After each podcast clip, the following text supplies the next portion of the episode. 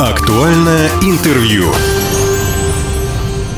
Здравствуйте, меня зовут Владимир Лозовой. Сегодня мы поговорим об импортозамещении. В студии начальник управления промышленной политики Министерства промышленности и торговли Хабаровского края Денис Валерьевич Кирюхин. Денис Валерьевич, здравствуйте. Добрый день.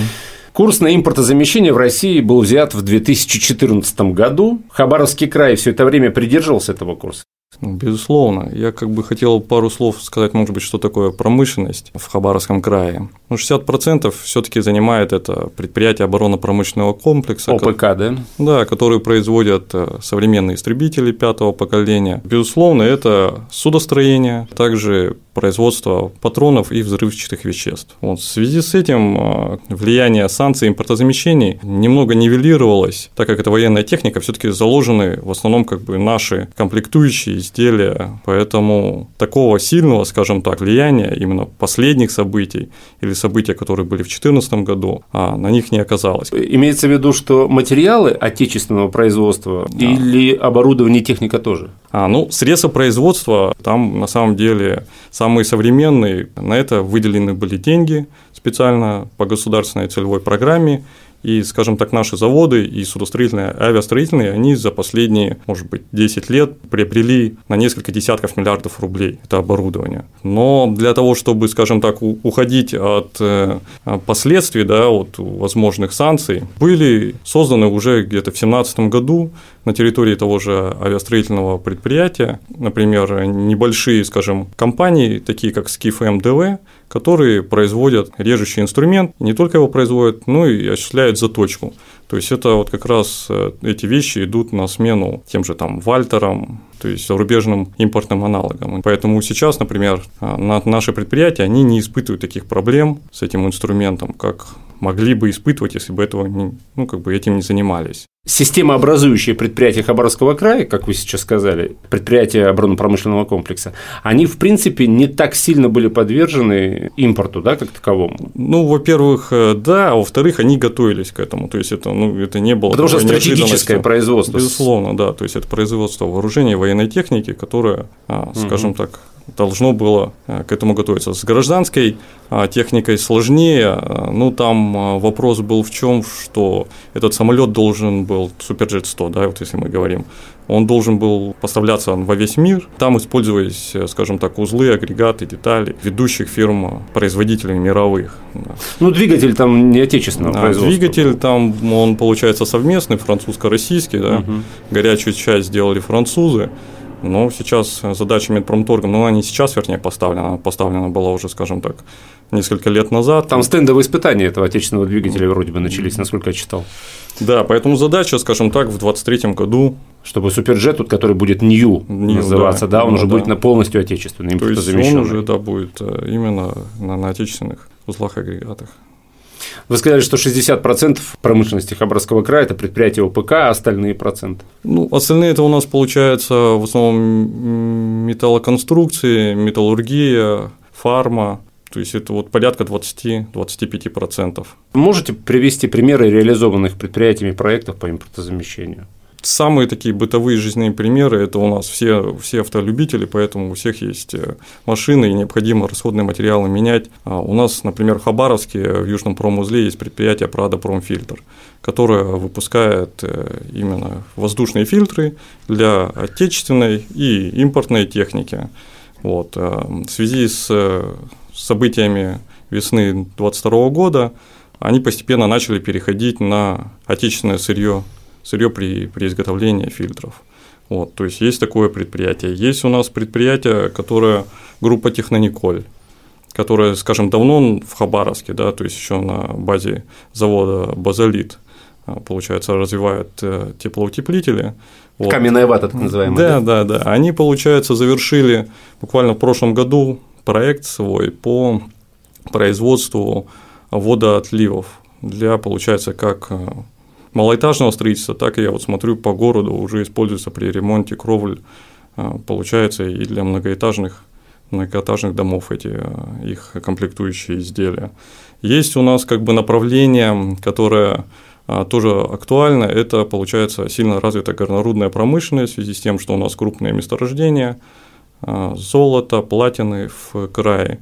И существует там специальное оборудование, которое требует постоянного, скажем, обновления их частей на дробилках. Этим занимается у нас предприятие в Комсомольске Амурсталь литье, потому что золотушников оборудование импортное, вот, и, и комплектующие, скажем так, и расходные материалы дорогие, выгоднее, конечно, производить это в край и, соответственно, обращаться угу. к нашим предприятиям. У нас э, есть направление, которое а, развивает Дальэнергомаш.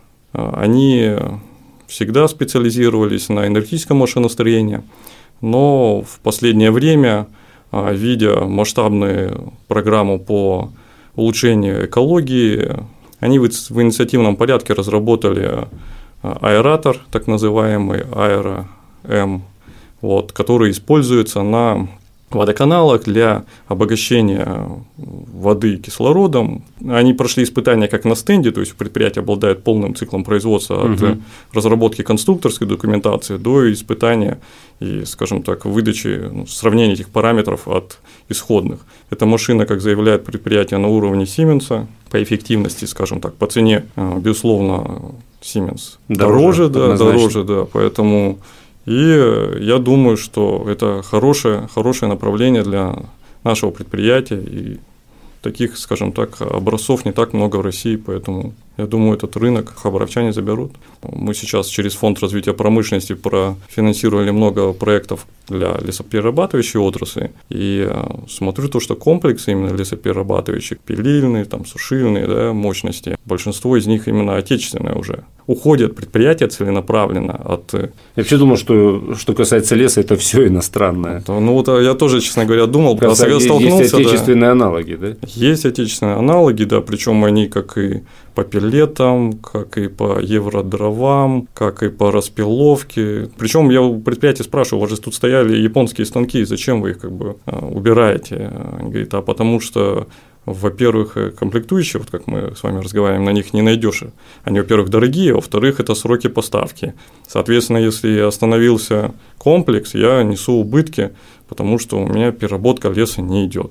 А каким образом на федеральном, региональном уровне бизнесу помогают с импортозамещением? Я вот слышал про биржу импортозамещения, я вот только не знаю, это федеральная история или уже есть, может быть, на региональном уровне что-то такое? Биржа импортозамещения – это как бы федеральный уровень, то есть это федеральная история, а, которую объявил Минпромторг вот сразу где-то весной. Она действует, ее открыли на электронной площадке Газпромбанка.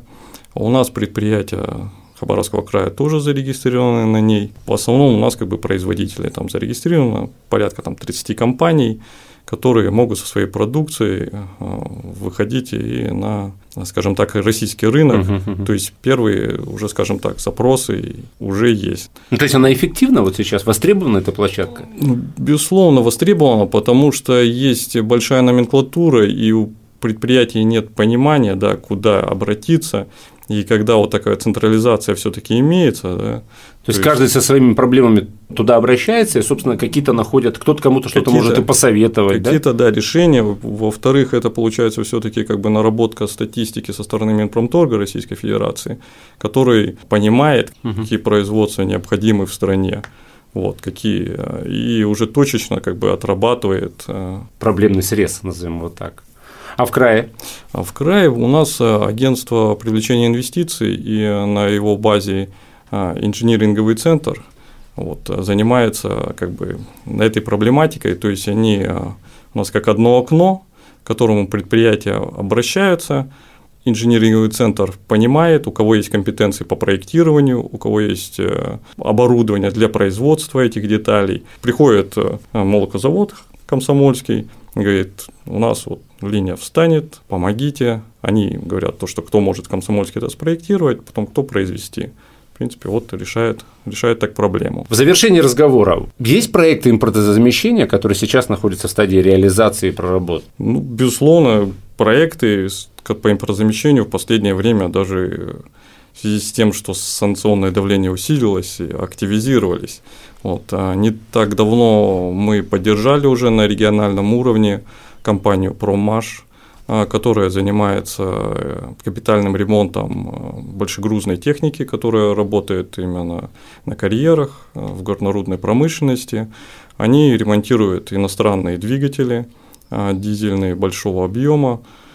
Получили, получается, займ порядка 20 миллионов рублей на приобретение импортного как раз оборудования станочного, которое позволяет им не покупать запчасти за рубежом, а производить его у себя на предприятии. Они планируют дальше купить дополнительное оборудование, это около 80 миллионов.